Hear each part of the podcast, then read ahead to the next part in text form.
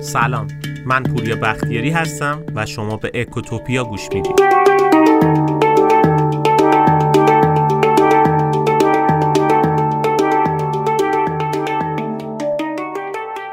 اگه از جاده قدیم تهران کرج رد بشید کیلومتر 18 هم چشمتون به یک کارخونه می‌خوره که اسمش به معنی واقعی نوستالژیه. چه کارخونه ای؟ کارخونه کفش ملی. کارخونه که یه روزی بیشتر از ده هزار پرسنل داشت. یعنی جوری که اتوبوسایی که سرویس کارکنا بودن اینقدر صف طولانی تشکیل می‌دادن که همیشه جاده تهران کرج ترافیک می‌شد موقع تعویز شیفتا. کفش ملی واقعا بزرگ بود. یعنی جوری که توی هر شهری که می‌رفتیم چند تا شعبه از کفش ملی می‌دیدیم ولی این کفش ملی که یه روزی به هزاران نفر نون میرسوند میلیون ها جفت کفش تولید می‌کرد امروز فقط ازش یه اسم باقی مونده. کارخونه که با زحمت و خونه دل خوردن یه دلسوز و یه وطن پرست واقعی ایجاد شد.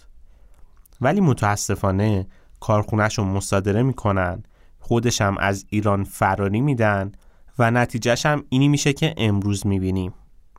امروز می‌خوام راجع داستان این بزرگ مرد صحبت کنم. واقعا این نکته رو بیایم با هم قبول کنیم. برند و نام یه شرکت خیلی اهمیتی نداره. اون چیزی که مهمه تفکر و آدمیه که به اون برند هویت میبخشه. همین کفش ملی قبل از مصادره و بعد از مصادره اسمش کفش ملی بود. تغییری هم نکرد. کارخونه و تجهیزاتش هم که همون بودن. ولی چون هویت پشتش رو ازش گرفتن دیگه کفش ملی هم از بین رفت. پس بیاین داستان زندگی این بزرگ مرد رو براتون تعریف کنم تا ببینین چه جوری به کفش ملی هویت داد. راجب کی می‌خوام صحبت کنم؟ محمد رحیم ایروانی.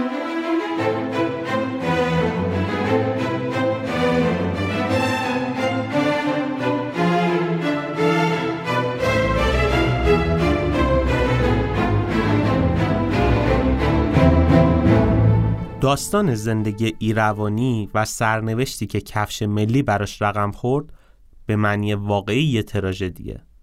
البته از دیدگاه کارآفرینی هم میشه بهش نگاه کرد. ولی خب متاسفانه پایان غمگینی داشت. داستان امروز مفصل راجع به این موضوع می‌خوایم صحبت کنیم. سال 1299 ایروانی توی محله مشیر شیراز به دنیا میاد. یه نکته رو همین اول کار بگم خانواده ایروانی خانواده پولداری بودن. پدر و پدر بزرگش تاجر بودن. مثلا پدر بزرگش جز اولین افرادی بود که پمپ دستی وارد ایران کرد. همین کارم باعث شد مردم بتونن چاهای بیشتری حفر کنن. پدر ایروانی هم اسمش میرزا کازم بود که توی شیراز تجارت خونه داشت. چای و تریاک و پارچه وارد می‌کرد. این نکته رو هم جالبه که بدونید. میرزا کازم سه تا زن داشت که قبل از به دنیا اومدن رحیم دو تاشون فوت میشن و عمده ثروت میرزا کازم از ثروتی بوده که از زن اول و دومش بهش به رسیده بود. رحیم ایروانی وقتی 6 سالش بود مادرش فوت میشه. بعد از اون اموش سرپرستیش رو قبول می‌کنه و پیش اموش بزرگ میشه. در این حال رابطش هم با پدرش حفظ می‌کنه. و از همون بچگی توی تجارت خونه پدرش مشغول به کار میشه. البته در نظر داشته باشین منظور از کار توی تجارت خونه کار تجارت نیست. چی کار می‌کرد پس توی تجارت خونه؟ جارو می‌کرد، کالاها رو بسته بندی می‌کرد کارای این مدلی انجام می‌داد.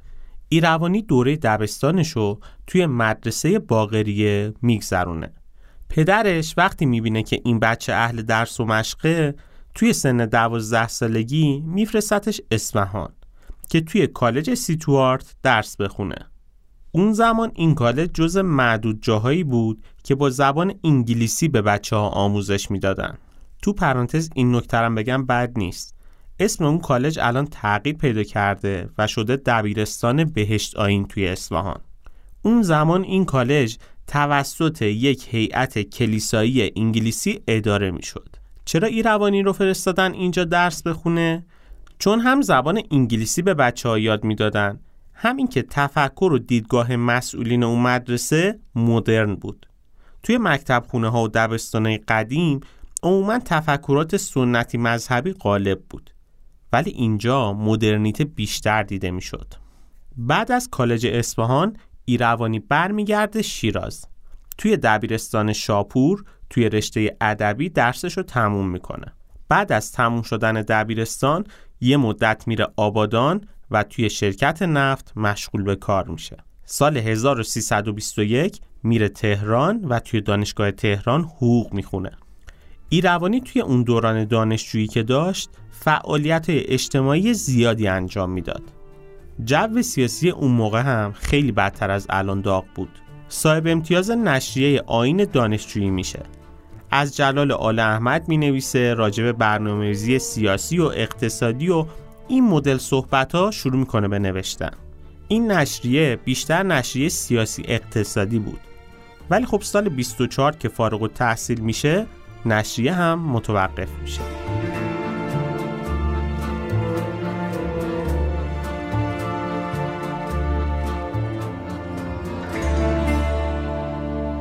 کنار دانشگاه تهران یک پمپ بنزین بود به اسم پمپ بنزین وسال البته هنوزم هست.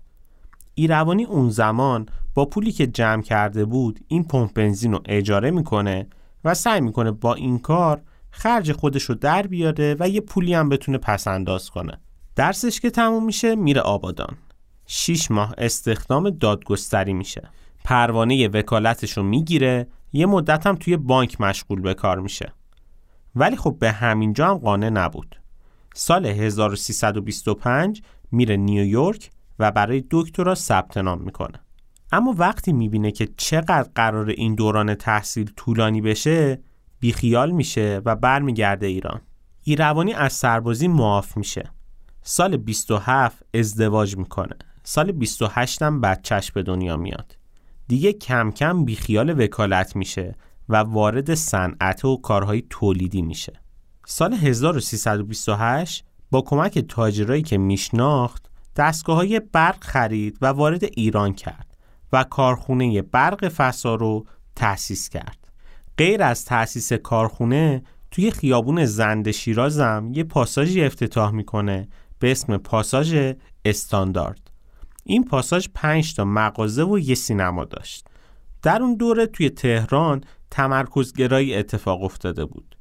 بازار بقیه شهر مثل تهران سوده نبود. ایروانی برای ادامه فعالیت اقتصادیش میاد تهران. اولین تجارت خونه خودشو توی سبز میدون تهران افتتاح می‌کنه. اسمش هم شرکت باتا می‌ذاره. توی این تجارت خونه کتیرا و مغز گردو و پنبه و این مدل محصولا رو صادر می‌کنه. از اون طرف از چکسلواکی کفش و چتر و گونی و گالش وارد می‌کرده. یه زمینم توی چهارراه گلوبندک می‌خره و یه پاساژ هم اونجا افتتاح می‌کنه. اسم این پاساژ هم می‌ذاره پاساژ استاندارد. در اون دوران عمده کفش تولید داخل گیوه و نلین بود که توی کارگاه های محلی و سنتی تولید می‌شد و واقعا پاسخگوی نیاز مردم نبود.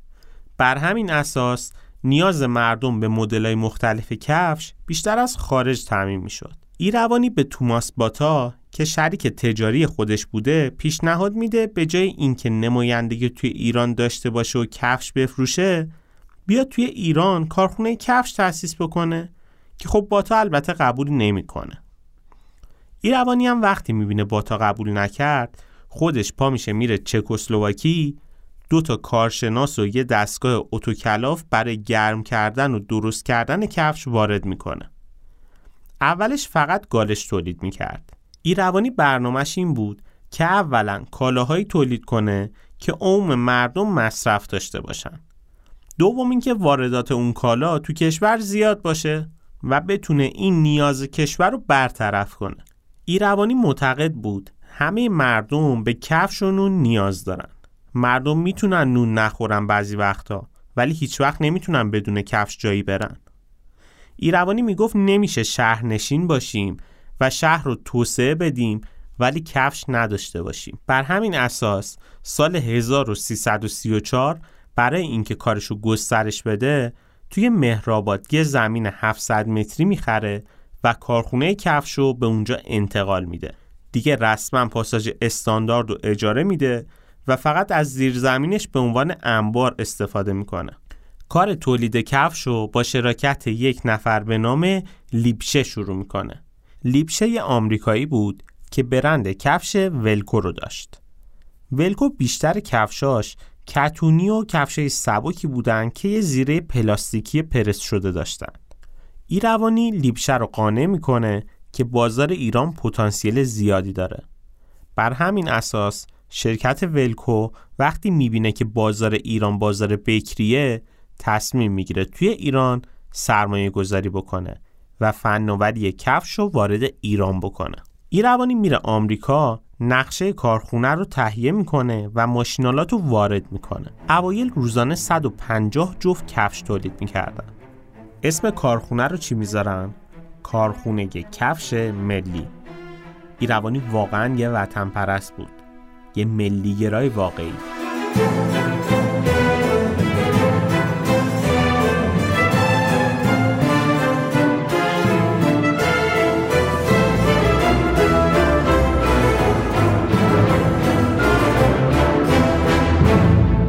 ایروانی زمین های اطراف کارخونه رو می‌خره و شروع می‌کنه کارخونه رو توسعه بده.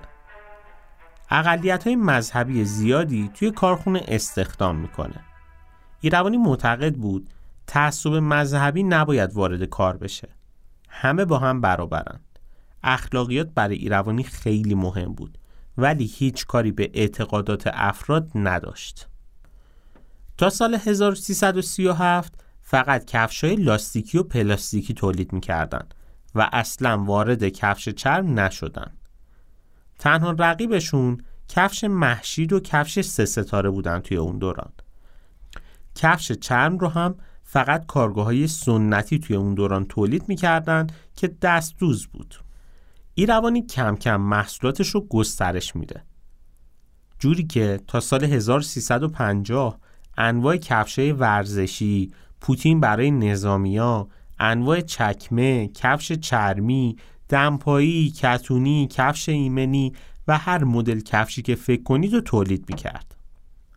البته در نظر بگیرید تولید کفش توی ایران انحصاری نبود و انحصار باعث نشده بود که ایروانی رشد بکنه. توی اون دوران شرکت های خارجی زیادی اومدن و تولید کفش رو توی ایران راه انداختن.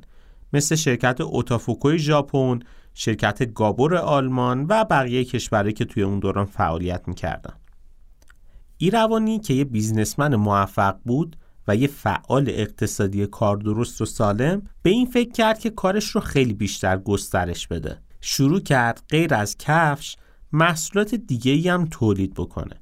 مثل زیره کفش، آستر، بند کفش، جوراب، مقوا و هر چیز دیگه که فکر کنید یه کارخونه کفش نیاز داره.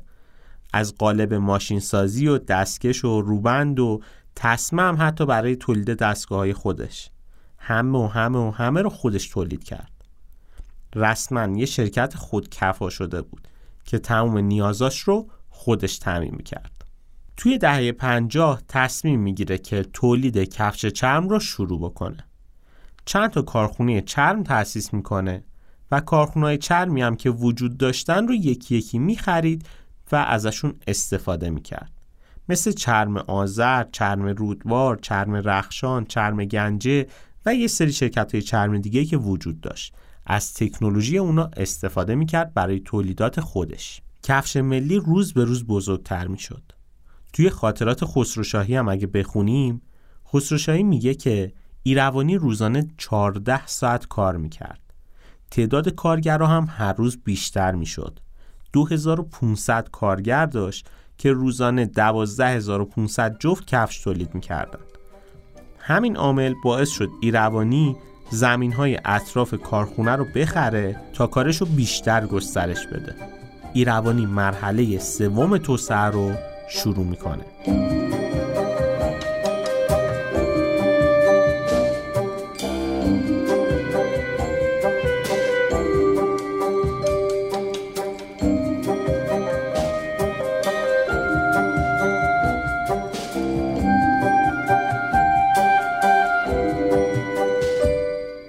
سال 1347 توی محله اسماعیل آباد یعنی کیلومتر 18 جاده قدیم کرج زمین بزرگی به مساحت حدوداً 400 هزار متر خرید می‌کنه. تا سال 49 اونجا رو می‌سازه و تجهیز می‌کنه. اسم اونجا رو چی می‌ذاره؟ پارک صنعتی ملی. رسما از سال 1350 پارک صنعتی ملی افتتاح میشه. ایروانی توی این پارک صنعتی 400 تا خونه سازمانی برای کارگرا می‌سازه. چون معتقد بود زمان رفت و آمد کارگرا و هزینه هاشون خیلی کمتر میشه. یکی از علتهای دیگه که باعث شد این زمینه به این بزرگی رو خرید بکنه این بود که ایروانی دید دو تا خط راهان از نزدیک این زمین میگذرن و می‌تونه هزینه های حمل و نقلش رو با این کار کاهش بده. توی اون مجموعه دو تا کارخونه دیگه هم تأسیس می‌کنه که هر دوتاشون هم زیر برند همون کفش ملی بودن. کارخونه کفش استاندارد و کارخونه کفش صنعتی تاف. هر کدومشون دو تا مجموعه خیلی بزرگ بودن. هر کارخونه دفتر اداری، رستوران، مهد کودک و نونوایی مستقلی داشت. ایروانی توی کل مدت فعالیتش بیشتر از 50 تا شرکت به صورت تنهایی و حدود 25 تا شرکت با شرکای خارجی تأسیس می‌کنه. اولین شرکتش رو که گفتیم شرکت باتا بود که سال 1330 تأسیس شد. آخرین شرکتش هم شرکت چرم خسروی بود که سال 1356 تأسیس میشه. ایروانی قول صنعت کفش شده بود. با برند پویا کفش ورزشی تولید می‌کرد. با برند فارس کفش چرمی. با برند سرپایی ملی دمپایی تولید می‌کرد. انقدر تولید و زیاد کرده بود و نیازهای داخلی رو جواب داده بود که رسما جلوی واردات کفش رو به تنهایی گرفت. چه اتفاقی افتاده بود؟ دیگه کفش وارد نمی‌شد و به جای واردات کفش فناوری و ماشینالات وارد می‌شد. تا سال 1354 کفش ملی حدود 50 تا شرکت زیر مجموعش داشت. چون که خیلی بزرگ شده بود، اواخر سال 54 ایروانی تصمیم می‌گیره شرکت ها رو به سه زیر مجموعه سرمایه گذاری تقسیم بکنه و هر کدوم از اینها رو هم زیر یه شرکت هولدینگ قرار بده. گروه سرمایه گذاری ملی در اواخر سال 55 وارد بورس میشه. مدیرعامل این شرکت هم روی کارسون یک کارشناس آمریکایی بود. کارسون انقدر مدیریتش خوب بود که تونست در سال 56 سود شرکت رو 50 درصد افزایش بده. ایروانی یه مدل جدید رهبری رو داشت توی ایران اجرا می کرد. تو نظام ارباب رعیتی به همه دیدگاه برابر داشت فارغ از اینکه موقعیت اجتماعی و مذهب افراد با هم فرق داره ایروانی آدم کاریزماتیکی بود دیدگاهش این بود که با همه ارتباط مستمر برقرار کنه علا رقم جدیت تو کار خیلی هم خوش اخلاق بود و خیلی ها رو جذب شخصیت خودش می‌کرد. یکی از چیزایی که ایروانی خیلی بهش توجه داشت این بود که استعداد افراد رو تشخیص می‌داد و ازشون می‌خواست تو برنامه های اقتصادیش بهش کمک کنن. راه پیشرفت رو هم تا حد ممکن براشون فراهم می‌کرد تا رضایتشون رو حاصل بکنه و وفاداری این افراد رو بالا ببره. ایروانی خودش رو به معنی واقعی پدر کفش ملی می‌دونست و کارگرا رو هم فرزندای خودش می‌دونست همین همدلی باعث شده بود که کارگرا کار رو برای خودشون بدونن ایروانی فروشگاه کفش ملی رو تو سطح ایران تأسیس کرد. یکی از مهمترین عوامل موفقیتش این بود که توی همه فروشگاه ها قیمت یکسان بود. تا سال 1356 حدود ده هزار نفر مشغول به کار بودن. کفش ملی رو یه خانواده ده هزار نفری می‌دونست. ایروانی تعصب خیلی زیادی روی کفش ملی داشت. به طوری که هر پرسنل غیر از کفش ملی اگه چیزی میپوشید توبیخ می‌شد. یا اصلا کارکنان حق نداشتن اسم شرکت های رقیب رو توی شرکت بیارن. وگرنه دو تومن باید جریمه می‌شدن. البته در نظر داشته باشین ایروانی خیلی اهل مراعات بود. کارگرا رو جریمه می‌کرد ولی اخراج نمی‌کرد. به طوری که حتی بعضی از رقبا اومدن توی کارگاهاشون کفش با کیفیت پایین ولی با برند کفش ملی تو بازار پخش می‌کردن. ایروانی خیلی حرفه‌ای باشون برخورد کرد و به طور دوستانه نشست باشون صحبت کرد که به جای این کارا برید کار درست انجام بدید ما هم ازتون حمایت می‌کنیم. بازار رو خراب نکنید. بیاین با برند خودتون کفش تولید کنید از طریق فروشگاه کفش ملی بفروشید. ببینید چه تفکری داشته این آدم. ایروانی حافظه خیلی خوبی داشت. اسم خیلی از کارمندا و کارگرا یادش میموند. خیلی وقتا موقع تولد براشون گل و کارت تبریک میفرستاد. به آموزش و رشد مدیراش به شدت اهمیت می‌داد و براشون هزینه می‌کرد. برای کارگرا شرکت تعاونی کارگرا تأسیس کرده بود به کارگرا وام می‌داد و از حقوقشون کم می‌کرد تا بتونن برای خودشون خونه بخرن. کلا ایروانی مدلش اینطوری بود که پتانسیل رشد رو توی هر کسی می‌دید به راحتی ارتقاش می‌داد. یعنی فضا رو براش به مدلی فراهم می‌کرد که اون آدم بتونه رشد کنه. ایروانی جز اولین صنعتگرای ایرانی بود که مسئولیت اجتماعی رو جدی گرفت. یه کاری کرد که تا اون موقع توی ایران سابقه نداشت. سال 1343 اومد کانون مشاوره اقتصادی رو تأسیس کرد. کار این کانون این بود که 20 نفر از بچه های بی سرپرست و سرپرستیشون رو قبول بکنه پرورششون بده تا توی آینده از مدیرای بنگاه های صنعتی کفش ملی بشن. اما بد نیست اساسنامه اون کانون رو هم با هم بخونیم. قسمت عمده بودجه برای تحصیل اطفال مصرف بشه. لوازم خوراکی، پوشاک و وسایل زندگی ساده و کم خرج باشند. هیچ کدام از اطفال پس از رسیدن به سن 18 سالگی و خاتمه تحصیل تعهدی در مقابل کانون نخواهند داشت و از هر لحاظ مختارند که در اجتماع وارد شوند و به آبرومندی زندگی کنند. تنها انتظار مؤسسه این است که آنها نسبت به تحصیل دانش جدی بوده و ادب و آراستگی و امانت و صداقت و حسن اخلاق را پیشه خود سازند و تمام این 20 نفر یکدیگر را برادرانه دوست بدارند. نکته جالب یا دقت بکنید خرج این افراد رو میده این افراد رو پرورش میده به امید اینکه بیان تو کارخونه کفش ملی کار بکنن. ولی توی این تعهدات کانون می نویسه که این افراد لزومی نداره که حتما اینجا کار بکنن. خودشون مختارن که هر تصمیمی که خواستن بگیرن. فقط یه سری توصیه های اخلاقی بهشون کرده. بدون اینکه اونها رو بخواد برده خودش تصور کنه.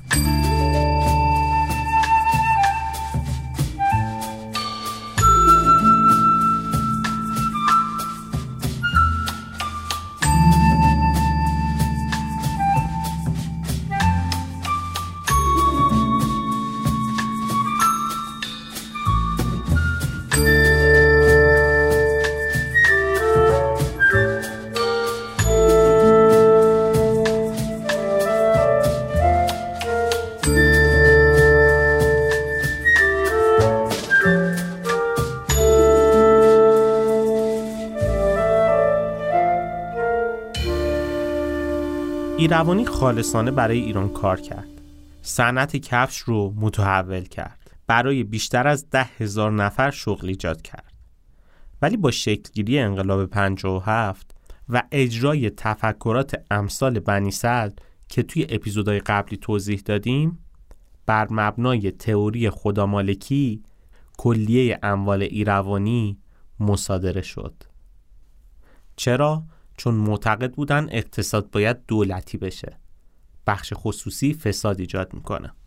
با این اتفاق ایروانی دیگه نمی‌تونست ایران بمونه.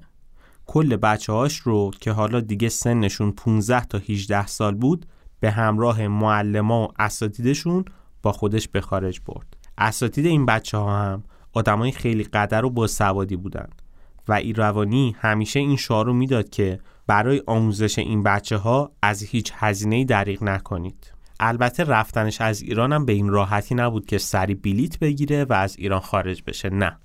ایروانی تعریف می‌کنه که یک سری از کارکنای کفش ملی من رو توی خود کارخونه حبس کرده بودن. و با این اتفاق من دیدم دیگه هیچ مدل نمیشه توی ایران موند. اگر بمونم اعدام میشم. بعد از اینکه مجبور میشه از ایران بره اول میره بوستون و کارخونه چرم و کفش سازی تأسیس می‌کنه. چند سالی هم رو میاره به فعالیت های مشاوره مالی. همزمان هم توی قاهره کارخونه کفش استاندار رو راه اندازی می‌کنه. اما توی ایران چه اتفاقی میفته؟ با رفتن ایروانی کارخونه کفش ملی دچار بحرانهای مدیریتی جدی شده بود. کسایی کارخونه رو در دست گرفته بودند که هیچ چیزی از مدیریت نمی‌دونستند. اصلا با صنعت کفش آشنا نبودند. صنعت کفش که هیچی. با کسب و کار و بیزینس و مدیریت و اقتصاد کوچکترین آشنایی نداشتن حتی اون اوایل بعد از اینکه کارخونه مصادره میشه خیلی از افراد وارد کارخونه می‌شدن یواشکی وسایل و تجهیزات و ماشینالات رو با خودشون به بیرون می بردن. ایروانی وقتی از بیرون ایران می‌بینه که چه بحرانی برای کفش ملی ایجاد شده خیلی مکاتبه می‌کنه که بذارید برگردم. هرچی هم بدهی داره و ضرر داره رو خودم پرداخت می‌کنم.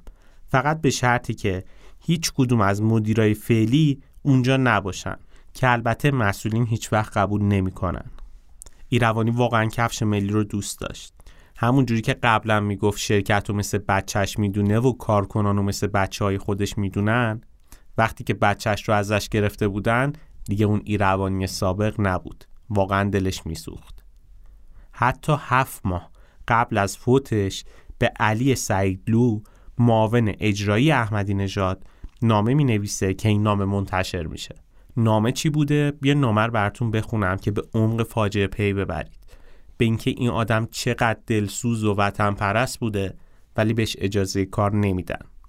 سرور بزرگم جناب آقای علی سعیدلو با تقدیم مراتب ارادت و اخلاص بنده رحیم ایروانی مؤسس گروه صنعتی کفش ملی در اسماعیل آباد جاده قدیم کرج که در آنجا بیش از 34 کارخانه و در ایران 430 فروشگاه کفش ملی تأسیس کردم که حتما جناب عالی از آن مطلع هستید اینک آواره در انگلستانم. اکنون که برنامه مهم جناب آقای رئیس جمهور ایجاد کار است پیشنهاد می کنم طی تصویب نامه ای کارخانجات بنده را مرجوع نمایید. در این صورت حداقل طی سه سال ده هزار کارگر و کارمند استخدام خواهم کرد. از جناب عالی که همیشه اهل حساب و کتاب بوده و هستید استدعا دارم. در این مورد با جناب آقای وزیر صنایع مذاکره فرمایید. اطلاع دهید که فوراً برای ادای توضیحات بیشتر به حضورتان شرفیاب شوم. بنده فعلا در لندن انگلیس هستم. و چنانچه عوامری باشد با کمال افتخار در اختیار جناب عالی خواهم بود. به حضور مبارک پیشنهاد می کنم که اگر شغل دولتی میل ندارید ریاست گروه صنعتی ملی را قبول بفرمایید. خود بنده معاون سرکار خواهم شد. البته سعیدلو هیچ وقت اون نامه رو جواب نداد. نکته اینجاست که ایروانی تا آخرین لحظه عمرش امید داشت که برگرد ایران و کفش ملی رو احیا کنه که البته هیچ کس اهمیت نداد. در روح و جان من میمانی ای وطن به زیر پافتدان دلی که بهر تو نلرزد. شرح این عاشقی ننشیند در سخن که بهر عشق بالای تو. همه جهان نیرزد. واقعا دردناکه. وقتی که می‌بینی یه نفر نبا شعار توی عمل کارش رو اثبات کرده و تواناییهاش رو نشون داده حالا ملتمسانه بیاد بگه که کارخونه من رو به هم پس بدید و من معاون میشم نه اینکه بخوام مدیریت مجموعه رو به عهده بگیرم. ایروانی واقعا کفش ملی و دوست داشت. مثل بچه خودش می‌دونست اونجا رو. که حالا بزرگ شده بود و بچهش رو ازش گرفته بودن و نمی‌ذارم بچهش رو ببینه. تا لحظه آخر عمرشم هر وقت مدیر جدیدی میومد مدیریت کفش ملی رو به عهده بگیره ایروانی شخصا بهش زنگ می‌زد تبریک می‌گفت و بهش گوش زد می‌کرد که مواظب بچم باش. توی دهه هفتاد کفش ملی با یه زیان انباشته سنگین مواجه میشه. رسما ورشکست میشه. پارک صنعتی کفش ملی که دیگه کاربردی نداشت شد انبار ایران خودرو سایپا. تعداد کارکنان کفش ملی که روزی به بالای ده هزارم می‌رسید به کمتر از 500 نفر رسید. فروشگاه های کفش ملی عمدتا جمع شدن اونایی هم که موندن بیشتر کفش برند دیگه داخلشون بود. کفش ملی رو خیلی کم میفروختن. رحیم ایروانی تا لحظه آخر عمرش کار کرد. و امیدوار بود که روزی به ایران برمیگرده و صنعت کفش ملی رو احیا می‌کنه. ولی دنیا جای عادلانه ای نیست. توی دوازده بهمن سال 84 بعد از اینکه از سر کار برمیگرده خونه و توی لندن فوت میشه. و این نتیجه چیه؟ نتیجه دولتی شدن اقتصاده نتیجه اشتباهاتی پنجاه ساله که ما داریم تکرار می‌کنیم. اینکه امثال ایروانی، امثال خسروشاهی و خیلی از فعالای اقتصادی که بزرگترین نعمتهای هر کشوری هستن اینجوری فراری داده میشن متخصصین کنار رفتن و صرفا افراد متعهد اومدن سر کار. کسایی که کوچکترین مدیریتی بلد نیستن کسب و کار رو نمی‌شناسن. و با اصول علم اقتصاد و بیزینس بیگانه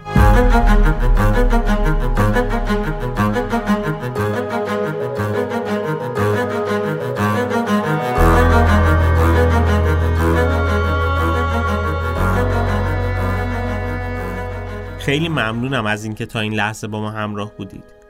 اگه اپیزود امروز رو دوست داشتید لطفا با دوستانتون به اشتراک بذارید و از ما حمایت کنید.